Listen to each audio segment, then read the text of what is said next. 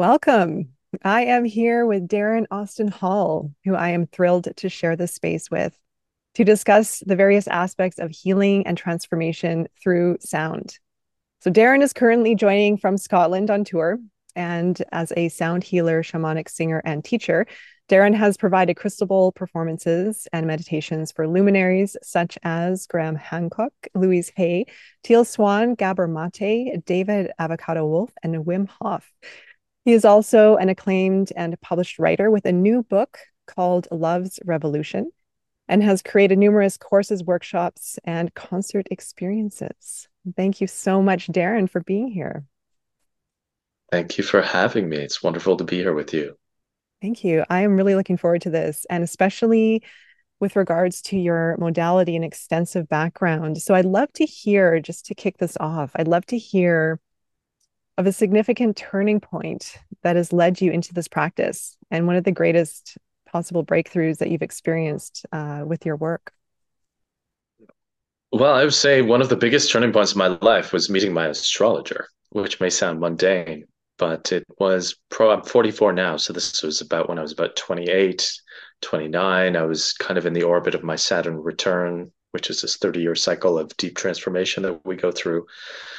And if anyone's seen a very good astrologer, you know, they see you better than yourself, you know, in some occasions, because this this science of astrology is really an ancient art of of really looking into one's soul and the design of our souls and our reality through these stellar alignments.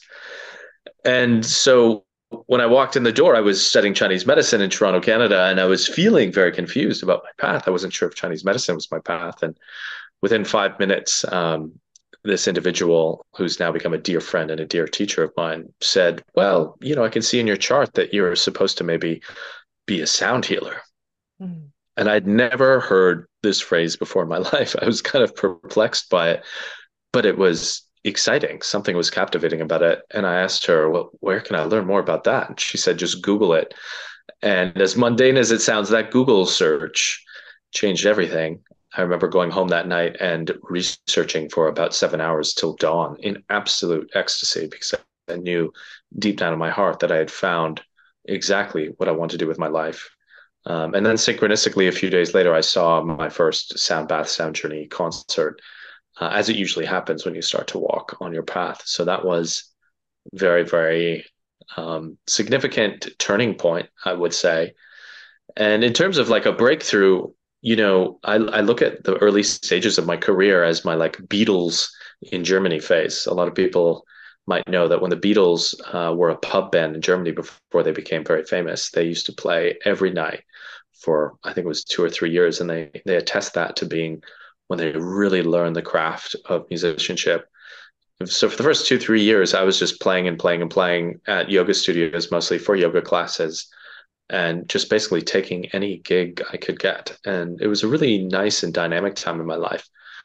Um, but I remember a, a, breakthrough moment happened for me when I released my second album, The Tantra of Truth, which was kind of my my breakthrough album in a way. It was the first album that I kind of paired my crystal bowls with my guitar music and um, what I call an album of shamanic pop music. And I worked with this extraordinary producer and there's this big yoga conference in Toronto. I don't know if you were in that culture, but they have this huge yoga conference, one of the biggest in the world. And I was the headliner in 2013. It was kind of random. Um, I played there in 2012 and shared sound healing workshops. And the person who curated it just loved what I had to do and said, you know, in 2013, you know, you do whatever you want. And I was like, well, could I play this concert on the Saturday night, the main event?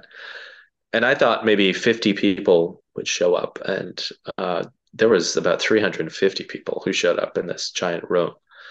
And you know, I would have thought that I would have been incredibly anxious, um, but it was one of the most comfortable concerts of my life, mm-hmm. and it made me realize that um, I liked being in front of a huge audience. You know, I was cracking jokes, and the music that came out was just transmitted at a whole new level and and that felt like a very breakthrough moment for me of just learning how to work with my charisma on a larger stage and not shy away um, and not contract and I was also a student of shaking medicine at the time, which was really priming my body to be very energized in states that would otherwise constrict us.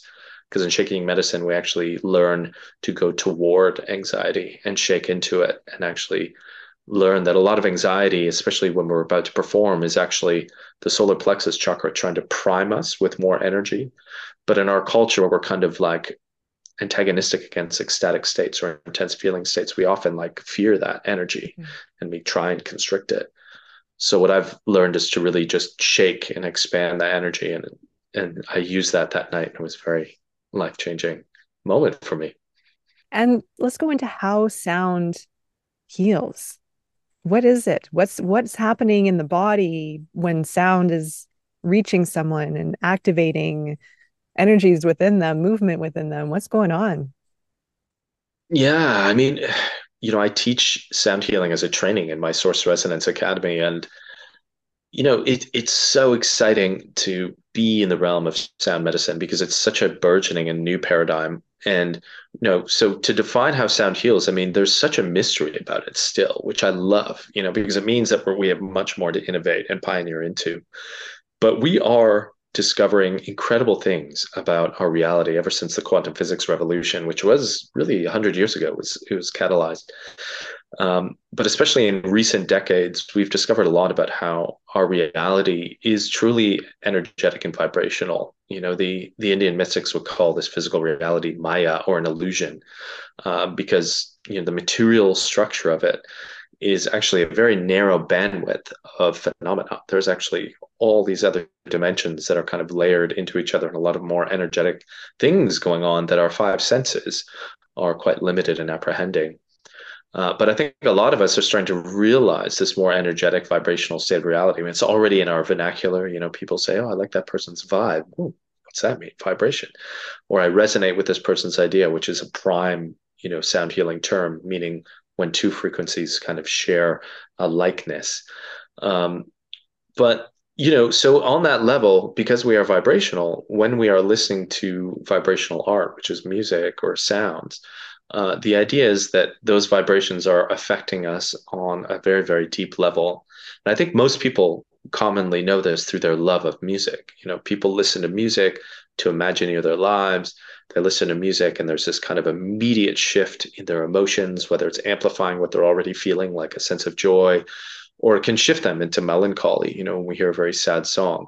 So there's always been something about music and sound that's very immediate. I think it's because it is speaking to that vibrational essence that we are. And, you know, I mean, I used to be a yoga teacher as well. So I'm very steeped into the Vedic wisdom of India. And, you know, they talk about how reality is basically wombed from this fifth element that's called akasha, which is basically defined as the luminous space or the field that is basically everything what scientists would maybe call the zero point field, which is exciting that they're starting to see this as well. And it is highly connected to sound. And they say that everything comes out of this field. So when we're working on that level, it's just another confirmation that we're working on a very causal level. The last thing I'll share is according to, you know, Pythagoras, who's an ancient kind of sound healing mystic, you know, he says that sound and music helps to make soul adjustments to people. And when I do my source resonance training, I, have really borrowed that from Pythagoras, and and I I wield that as kind of one of the primary things that that sound and music can do for people. So when it comes to soul adjusting, what I really see that as is the soul is very connected to our psychology, our psyche. You know, so when people go on a sound journey, which is what a lot of us sound healers call our music or journey music, um, the idea is that people will close their eyes and they'll go into kind of a meditative visual state where they will have visions, where they'll see themselves, where they might have resolutions of, you know, dark things in their life, or they might see, you know, more actualized potentials in themselves. It kind of soundtracks this mystical consciousness. And, you know, the crystal bowls, which are the primary instruments I work with, they have been proven to step us into the alpha brainwave state and even deeper into theta, which are deep forms of meditation and visioning states that uh, most of us don't have access to in material, just normal discursive reality. And how about voice too? It's um, I listened to the mm. uh, songs of Source, which um, I'm definitely want to recommend everyone to listen to that because it's absolutely beautiful. And uh, would you call it chanting? Is that what what it is? Is it a form of chant, or what would it be? Yeah, I mean, I I've coined a word called source singing mm. um, that really feels good to me because I know there's this idea of. I mean, I've used the phrase song channeling before as well because when you listen to, I mean, Songs of Source is my most prob- probably shamanic sound healing album, and a lot of the voice work that I'm doing there is is without words. It's kind of this channeling mm-hmm. in the moment, like what you know, a more trained musician might call a vocable um, or vocalizations. But for me, it's actually a deep channeling. You know, I'm really connecting. It's almost like prayers coming through me. Um, and there are moments where being a source singer, being a kind of sacred musician, another way of looking at it, where I'll feel different spirits come in and I'll feel these heightened connections to things that are very profound. And so for me, it's about kind of restoring in a way, because when we look at the ancient practices of music, um, music was a lot more an improvisational art. I mean, the word music means the art of the muses. You know, and the muses, according to the ancient Greeks and Romans, were these like spiritual entities that bridge us to higher realms and then bring this artistic creative force through us here. So it's always in this collaboration with the divine. And music is said to be the like quintessential art of these entities you know because they rule over things like epic poetry and astronomy. But music there's something special about music so this idea that we are channeling um, has been very refreshing for myself. And also a lot of musicians come to my trainings and my sharings you know and just restoring in them you know that idea you know when a song comes through you know when we all have that creative spark where it comes through. And, and that's always this beautiful moment. You know what i'd like to just really zoom in on that like what is happening in that moment? Like what is really happening? You know so that we can start to remove the ego you know because a lot of us can get very egotistical about our art um, which can create lots of problems. Um, but really, it's about seeing these things as coming through us and streaming through us. Um, and for me, as a singer, it's it's probably one of the most essential spiritual practices I do because it is about removing the ego and just being this like clear uh, vessel for divine beauty to come through. I could tell. I could really tell with this with this um the sound that was coming through you. It was it's not forced it's not thought of it is just in flow and it's beautiful it's amazing. Mm-hmm. there's so much depth to it. There really is.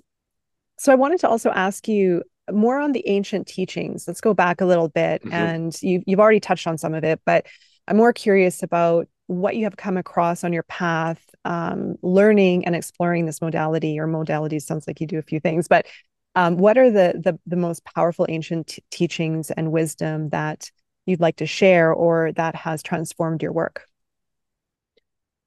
Wow, there's so much, you know, um, it's been such a passion of mine to be a student of ancient wisdom. Um, I mean, what a blessed age that we live in with the internet, where there's just true liberation of all this knowledge. You know, in some ways, I look at you know the internet as being a, re- a restoration, a reconstitution of the Library of Alexandria, which was the famed biggest library that's ever existed, as far as we know, in history on Earth that was tragically burned to the ground by the Romans. Um, and I think the most fascinating thing I've learned about ancient wisdom is, um, you know, I've I've had the privilege being in Canada, um, or what the Indigenous would call Turtle Island, of actually working with Indigenous elders, and some of them have been very like f- formal teachers in my life. Um, and one of my teachers, who was a Mohawk elder, she she put me on this kind of mission to go and find the European indigenous traditions, uh, which I was totally ignorant of until she actually told me about it, which is quite ironic that I have an indigenous, um, someone who you know my ancestors have colonized, giving me this profound teaching that hey you know what? Maybe the reason you guys were colonizing because you had lost touch with your own indigenous roots. So you saw us as kind of aliens um, and that took me on a journey that i'm still on to this day. Uh, but one of the most fascinating stops along the way on that journey was discovering the ancient mythology of the earth goddess who was called sophia or sophia. And there's this book called the sophia code that's become very mm-hmm. popularized but my entry into this is the work of john lamb lash uh, in his book not in his image which is an extrapolation of the Nag Hammadi library, which was discovered in 1945 in Upper Egypt just by a humble farmer, found these urns in a cave on his land. And in the urns were uh, these very fragmented uh, scrolls written in Coptic, ancient Greek, and they lay out um, mystery school teachings um, of the pagans, which was a derogatory term for indigenous Europeans, as I began to learn. And they were by 200 AD in the Roman Empire, was punishable by death to be a pagan. Um, and in these documents, which were translated in English in, I think, 1974, which was the same year that James Lovelock, the great eco environmentalist, came up with Gaia theory, which I find very coincidental. Um, in these documents, they talk about how you know the planet Earth is a star goddess called Sophia, and she came from a galactic center, the galactic center, which the Greeks called the pleroma. This is where the gods and goddesses reside, and that she designed humanity to be this very divine, you know, species. And, and there was a certain drama that happened where she chose to leave her galactic center home and come and turn into a planet to help us uh, subsist as a species. Um, and that story has become something that I teach in workshops called Gaia Awakening. Um, I'm even f- formalizing in the early stages a whole institute based on reinvigorating the idea of a mystery school, which we're all you know devoted to being in connection with the earth in an eco spiritual manner, as far as I understand. And my last album, uh, Honor All Creation, it's a double album. It was a concept album that I recorded during the pandemic when I was stuck in Costa Rica, um, and it's all about you know these these these connections to this to this goddess. But but you know, bottom line, simply just realizing now when I look out, I'm just looking at the Scottish Highlands outside that the earth is alive. She is a she is our truest teacher, according to one of my other indigenous teachers. Um, that has been such a life changing um, nugget of ancient wisdom that is really perennial like it's it's undying and and i feel a lot of the ancient wisdom is flowering again because we're realizing they had tremendous spot on knowledge about things that we need today in a yeah. big way yeah yeah i'm feeling that too i'm i'm i have been actually lately called to to practice or to learn more about the indigenous um, wisdom and it, mm. it's true coming from canada here it's this they hold the answers, the the great ancient uh, wisdom and knowledge um, of our land, and yet what have we done to them? You know, and so I'm I'm really I, I'm really supportive of getting it back. You know, bringing it back more, and learning more about it, and bringing it to the forefront. So it's beautiful. I love that you said that. Uh, let's talk mm. about the shadow the shadow one of my favorite topics Ooh, we're both wearing black i love it this is my this is my my color this is your uniform it is totally uh, so the shadow right? How has it showed up in your work? How have you worked through it maybe even on your own or with others? What has it taught you? Where has it taken you? Yeah i think i think the whole concept of the shadow came to me in another work that i'm very engaged in is men's work. Um, you know so years ago i was traveling in india and i met this incredible man from portugal who introduced me to the king warrior magician lover book written by douglas moore and or robert moore rather and douglas gillette. And robert moore is a jungian analyst. So this book is about archetypal psychology for men. Um, and of course with the archetypes it's all about you know how do we live into our most excellent possibilities as a being? Um, and Jung said basically there's this constant battle between the consciousness and the unconscious, you know, the light and the shadow. And, you know, he uses a symbol of the triangle, you know, for each archetype. So the archetypes are seen as to be ways that our consciousness organizes itself. And they're apparently embedded in human psychology itself. So this is why throughout the ages, you know, there's all these mythological stories of kings and wizards and warriors and maidens. It's these are patterns that are how we are characterized as beings. And when you look at the archetype, it's said that at the apex of the triangle, that's the archetype in its fullness, when it's fully expressing itself in full health. So, for example, if you're expressing the king or the queen, you have a very strong caring for the world. You're transpersonally living your life for others. You're in kind of service to a greater vision. uh, and you're bringing a sense of order and stability not only to your life but maybe to the lives of around you um, but when we get into the shadow jung says the shadow falls down and starts to bong back and forth between excess and deficient expressions of the archetype so that's where with the king queen we would have the the tyrant king you know who's excessively holding on to power and then the weakling king who is uh, basically afraid to step in and be responsible for their power. And the whole basis of the shadow is basically it's running on these unconscious, unintegrated fragments of our personality that um, kind of lash out at us every now and again and trigger us. And instead of integrating them, we get very reactive to them, you know. So ironically, it's always this kind of bouncing back and forth process. So the tyrant and the weakling king are basically one and the same in some capacities. So the tyrant king is going to want to assume a lot of power because deep down their shadow is afraid that someone's going to take it from them. And a lot of this is also the work of soul fragmentation and shamanism. You know, this idea, especially when we're quite young and innocent little children, we're so absorbing and so sensitive um, that you know experiences can be very traumatic to us, very intense, and we don't have the maturity on how to process and integrate them and really learn from them. So we we often cut them off from us or throw them into this compartment in our psyche that's kind of called the shadow. It's kind of the dark of our unconscious. And for me, you know, the men's work was one of the ways that I really start to churn that, but probably the most powerful way that shadow has been really um, a work in my life, like something that I've really worked with, is in intimate relationships. Um, and Jung also said this. You know, he said that the best way to really actualize yourself is, ironically, to be in a strong relationship with another person, because that person, if you invite them, you know, deep into your heart, they're going to see all of you. You know, your beauty, uh, but they'll also see your imperfections, which we all have, of course. Um, and then that great work can be if there's you know a beautiful foundation of communication and both partners are hopefully on a path of self-development where they they want to live and be better you know and they and realizing that there's kind of an infinite uh, stage of development to that which is really exciting at a certain point um, then they can actually support each other's growth rather than as most relationships are and tragically because we're just not taught how to properly relate to each other uh, we drag each other down. You know, as mm-hmm. as Eckhart Tolle said in The Power of Now, when someone gains more light or more consciousness, you know, the person in more of their shadow, if they're not aware of themselves, their reaction will be to drag them back down.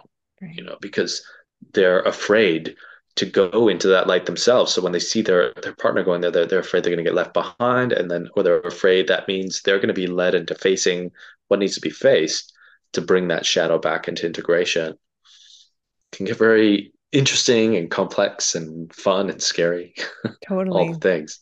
Oh, and relationships are greatest teachers. They have access to our deeper selves, you know, and it is, yeah, those are the great, you know, our family and close relationships are our greatest teachers because we have those those deeper connections and uh, they poke us, we poke them, poking right into those those sore spots where we get triggered and we have to face some of those areas. But it's really really profound how fear has such a stronghold over our over so many actions so many experiences in life you know on on both sides of the spectrum. Yeah. you know if we want to have that powerful persona that overly powerful persona that's based on fear fear of loss fear of not having being confident or competent. The fear of the other one is the fear the weakness side the fear of life itself you know. So there are so many dynamics that play out that are based on fear. It's such a powerful experience that we have or or I don't know if you want to call it emotion or whatever it is it's such a deeply embedded well and fear is you know to borrow from the movie dune you know and frank herbert's books dune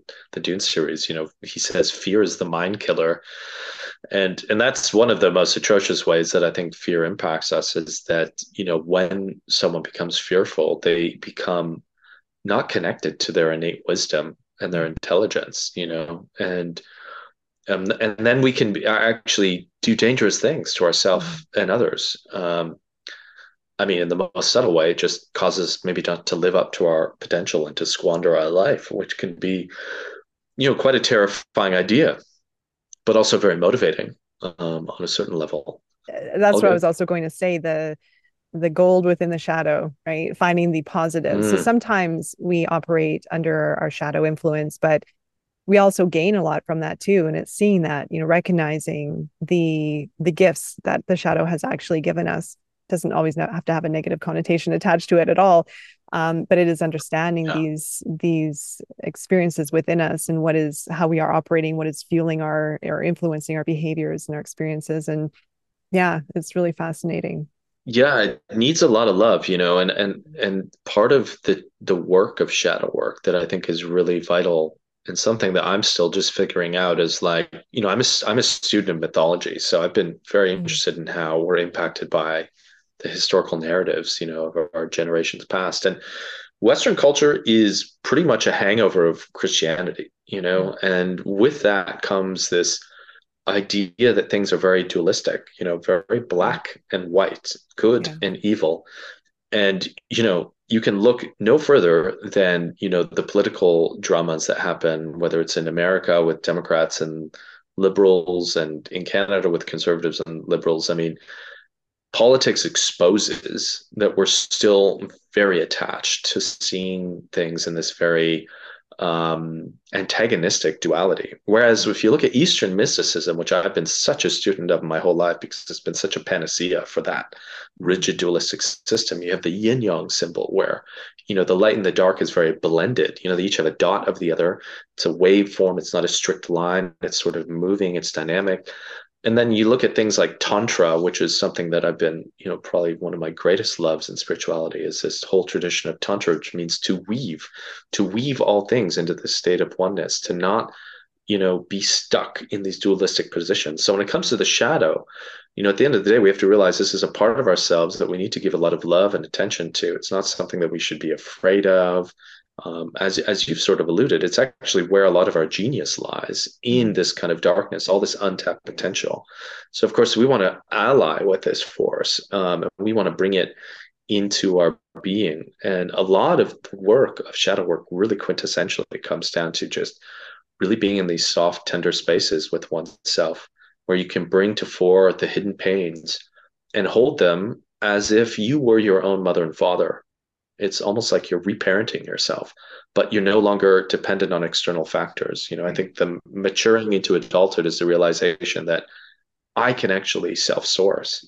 Um, and that doesn't mean you go it alone all the time. I mean we're also you know in relationships so we can actually draw on our intimate partners our friends and stuff but there is this inherent self-sourcing that we're not really told how to do properly that we can figure out how to do. And that creates to me um, that turning point with the shadow where you realize, oh, what was I so afraid of? You know, this this pain, this agony, this trigger that was always itching at me. When I really sat with it, it wanted to tell me something that was probably very insightful about myself or about my life. It's also the integration part. Is the integration and arriving into more wholeness. Is that it is that when you're you're you're returning back to self, also uncovering your true authentic self, who you really are, I, I had this um I, I, guess vision or download, if you will, of this shell that we're encased in, that we that we develop throughout our life. And I called it the shell of lies, you know, these shells that keep our identity close to us of what has been formed, our even being safe and secure, and how that has shaped ourselves and how that has uh, been part of our our uh, identity. And so when you start breaking through those layers, you arrive more at who you really are. And that also creates a lot of fear too you know really who am i at the source of this all? And and being that source right. energy of of wholeness within not having the validation or or seeking external uh validations or or uh, needs to fill something within. We have it all within ourselves and returning to that and finding that. So that alone is this whole whole other journey right? Yeah totally. It's amazing we can, we can talk exciting. about that for a long yeah for a long yeah, time I'm sure.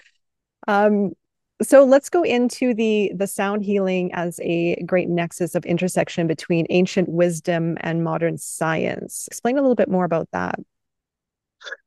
Yeah, I mean that that was really one of the reasons I was so in love with sound healing right from the bat was I have been only really a student of science. Maybe I had a spiritual awakening in my early 20s, and previous to that, science really bored me. But once I had a spiritual awakening, one of my first spiritual teachers introduced me to the work of Lynne McTaggart, who wrote The Field, The Intention Experiment. She's, in my mind, some of the best books on this convergence of science and spirituality, which is one of the zeitgeists or spirits of our ages. And I really feel that this is one of the harbingers or signs of this golden age, which is predicted that we're starting to move into, is when science and spirituality confirm each other, you sort of have this blooming of universal truth. Mm-hmm. And you no longer have this antagonism uh, between the two because you know a lot of people laud the rising of materialist science you know they call it the enlightenment period of the 17th century because they say it liberated us from religious superstition um, but in some ways it took us then into this disenchantment period of you know as ts eliot wrote about the wasteland of major industrialization of the world and actual destruction of the ecosphere because we lost a sense of the sacredness of the world you know? So science and spirituality when they're on their own they can go into dangerous places. But now we live in this age where they're really coming together and sound healing is just one of those medicines one of those art forms even that provides this kind of canvas this um, even this wedding chamber for them to come together. Mm. because it is as i was speaking about earlier science is inherently about vibration you know? Um, but vibration is inherently about spirit because if you get into the mystical texts they say that you know spirit is this kind of vibrational conscious thing or no thing. It's it's very mysterious at a certain stage. And with sound healing it is about marrying the, those worlds you know the mystical world of music and sound and and then the vibrational physics of science. So it's this amazing convergence point. And i think that's one of the reasons that sound healing is just grown so exponentially because it is in this age, if we want to call it moving to the Aquarian age, it is about this this marriage of science and spirituality, and sound healing is just one of those things that defines that very clearly. And and I think moving forward, we're going to see much more um, just massive breakthroughs as science sort of gets over its superstitiousness. And you're seeing this with a lot of scientists, like I think of Fritjof Capra wrote the Tao of Physics in the 70s, and Ervin Laszlo is a quantum theorist. He's written books like Science in the Akashic Field. Um, a lot of scientists become mystics because when you delve into the quantum world, you're looking at higher dimensional realities right. where everything is connected, you know, where all of a sudden all those mystical poems that Rumi wrote about, you know, that field beyond right and wrong, I'll meet you there. And then you have Einstein basically saying the field is everything, you know, and that what is this field? It's this this place of unity, and and that's what the quantum realm really shows us that this duality that we've been talking about is actually like not so real. You know, as I still have a good title for a book on this would be "It Doesn't Matter," you know, mm-hmm. because matter doesn't really do what we think it is. It's not so solid. It's actually on a certain level, it's very mysterious and and kind of more likened to what one would call spirit. Um, and that's why a lot of these scientists become mystics because they start to perceive this reality and they're like, my gosh, you know, the Buddhists and everything, they did, they weren't speaking about it through through numbers as we were. They were speaking about more in a qualitative science of these beautiful qualities that we are now seeing are in the numbers, which is mm-hmm. like enlightening in a big way. It is. It is it is it's nice to see that as you mentioned the the merging of the science and the spirituality aspect you know the spirit the energy energetic side and um, even in uh, meditation you know like having a lot of um, now science showing the benefits of meditation and how it can actually really mm-hmm. um, it can it can completely alter your your brain your brain chemistry your brain makeup uh, so it's nice to see that uh, happening within us and within our society. So you're right; things are changing really fast, and there are a lot of these conversations and technologies, of course, that are that are coming up. There's also the other side of it, which we won't get into because that, oh, yeah. you know there are AI transhumanism. Are... totally, yeah, can yeah, get really sure. freaky. I know. Um, so I'm really curious to know about your druid reference. So you mentioned um, as being a sound healer and a sacred musician, uh, you're also a druid. What does this mean exactly? well, I mean, I, I use this term very loosely um, because I think, you know, I, I call, you know, my newsletter is called The Druid, but in, in actual reality, I was calling it more of like a third person like thing, like The Druid or like The Walrus, like which is a, a famous Canadian magazine. Right. Um, I'm very interested in Druidry. And in some ways, you know, I have a friend who did some Druidic training because I've never done formal training in it. It's it's actually sadly, there's an unbroken, or there is a break in the actual lineage of Druidry because of this kind of unspoken colonization of the European tribal races, the Celts. And the Druids were known to be the kind of priests and priestesses of the Celtic, the Celtic tribes that lived in a lot of Britannia, but they migrated to even Egypt and India apparently, and they were revered, um, kind of like Western yogis and mystics. And so for me, I, I, got very interested in Druidry when I was on that journey of reclaiming my own indigenous ancestry as a European through my indigenous elder. And I just I just started reading about the Druids, you know, and it started to just become super fascinating to me as an idea. But we don't have a lot of primary source material about them because they were unfortunately wiped out by the Romans um, when they invaded Britain and then eventually colonized it and conquered it. Um, so nowadays you have this kind of what they call a neo druid revival. It's kind of this new druid revival where people are sort of, you know, reinventing sort of ideas. You know, people are channeling ideas. They're looking back at mythology, but a lot of it is like people are sort of making things up in a way, but they're gleaning from their own intuitive truth about it. Um, so it's an exciting time. You know, here in the UK, there is a Order of the Druids Bards and Ovates organization. Um, one thing about the Druids that was definitely very like inspiring to me, and why I've like wield this word a lot, is that um, my astrologer always said I was supposed to do three things in my life, you know, and to never do more than that. And the Druids were traditionally three different um, vocations. So the training to be a Druid was 21 years, I'm told.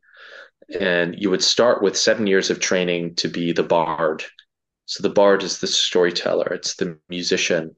Um, it's also the inspired kind of improvisational channeling musician through this um, source of creative inspiration from the divine called the Awen. And I actually have a, a tattoo of the Awen on my arm. Because um, when I found this idea of Awen, I was like, oh, well, that makes a lot of sense of how I make my music, just as kind of improvised channeling.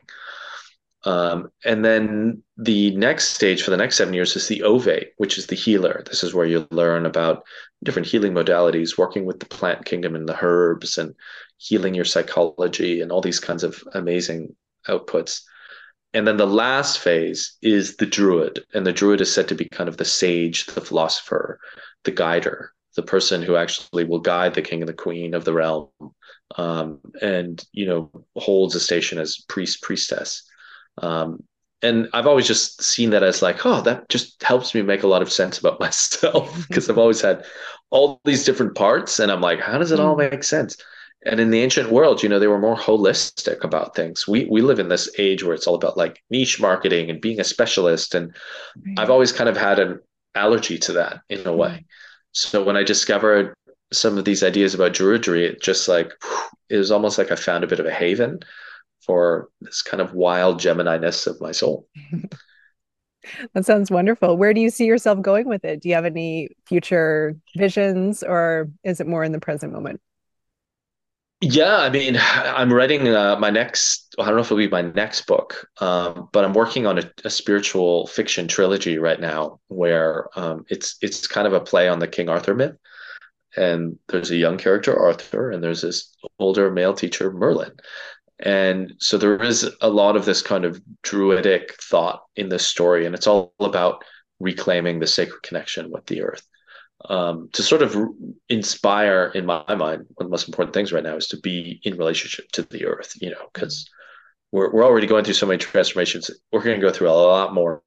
Mm-hmm. And t- to me, there's nothing like being in nature and realizing that we're guided by this mother force, you know, which is what all the indigenous people have been telling us you know, and, and on a very practical matter, just throw some seeds in the land. Wow, you got food. Unconditional love. She is the embodiment of that. And in a lot of ways, a lot of the struggles we're going through right now is because she's just like shaking us, being like, "Come back to my arms," Mhm. you know. Right. I I've got I've got you, you know, in ways you can't even imagine. Mm. Um, and and the Druids were, you know, that point of access for a lot of the indigenous Europeans. They're the ones that would help really uh, illustrate that relationship and define it through ritual and ceremony. So, as we finalize here, I'm going to go into a quote that you wrote down, which I absolutely love. And then we're going to uh, hear a quote from your new book as well, right? We want to have a little bit of a Sure, glimpse sure. into your, your new book.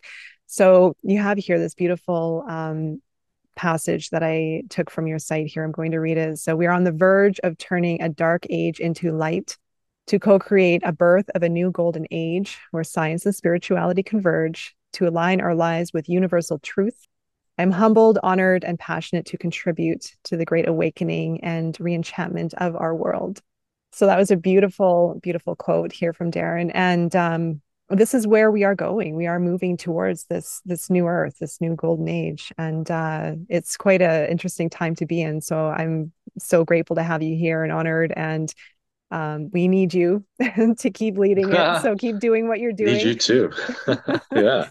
Um, so let Absolutely. Yeah, let's hear from your book. Let's hear it's it's more on the shadow. So we're going to go back to the topic of the shadow. Yeah. So yeah, in, in lieu of the shadow, there's the fourth chapter in the book is called um, Dancing with Darkness. And um, there's a series of the book is a collection of of essays and poems uh, about love and sacred sexuality and romance and conscious partnership. And um, I thought this would be a very fitting piece. It's called uh, Shadow Dancing. The next time you do something that you commonly chastise yourself for doing, something dark, sketchy, addictive, compulsive behavior, instead of smacking yourself with shame, warping your self worth, bludgeoning yourself with blame, breathe deeply, gently, intimately, so present with breath that it becomes a loving offering onto yourself, so deftly formed and initiated. Imagine embracing yourself energetically, totally and unconditionally. The shameful reprimands may be there, howling beneath the surface of awareness from years of being energized, looking to be fed. Breathe into them, especially hold them in the loving embrace of your energetic field. If it gets really intense, too intense, visualize yourself as a small child who has committed this so called boo boo and imagine being the perfect mother father to them, calling them in with warm heartfulness, stroking their hair, acknowledging the pain at the root of this behavior that is really simply a desperate attempt to escape from it. Tell them nothing, hold them with everything. In time, when this fragility in you has calmed some, tell them how much you believe in them, how perfect they are in all their wounds and glory. Kiss their soul with the piercing light of your heart Tell them whatever happens, however grand the fault may appear, you will be there with this ferocity of love, this unwavering commitment to be the love that leaves nothing behind. This is how healing starts and real love begins. Mm, beautiful. I love that. Thank you so much. Thank you. My pleasure. Love's Revolution. There you go. So I will be world on leaving, Amazon. yes, I'll leave a link below video and podcast as well. And Oh, where else can people find you? Just as a side note here, what's the best way to contact? I'll leave some information as well for everyone. Yeah, I mean, I'm on Instagram at Darren Druid, and then all of my music is up on all music streaming platforms, Apple Music, Spotify, and um, I have a YouTube channel. If you search Darren Austin Hall, and I have lots of content there, um, lots of you know different talks and music videos and sound healing meditations. There's there's a lot on that channel that's really, I think, really good. Thank you, Darren, so much for being here. And everyone, Darren Austin Hall, make sure to look him up and we'll be hearing more from you, I'm very sure. So thank you again for being here. It was a pleasure. Thank you. Absolutely.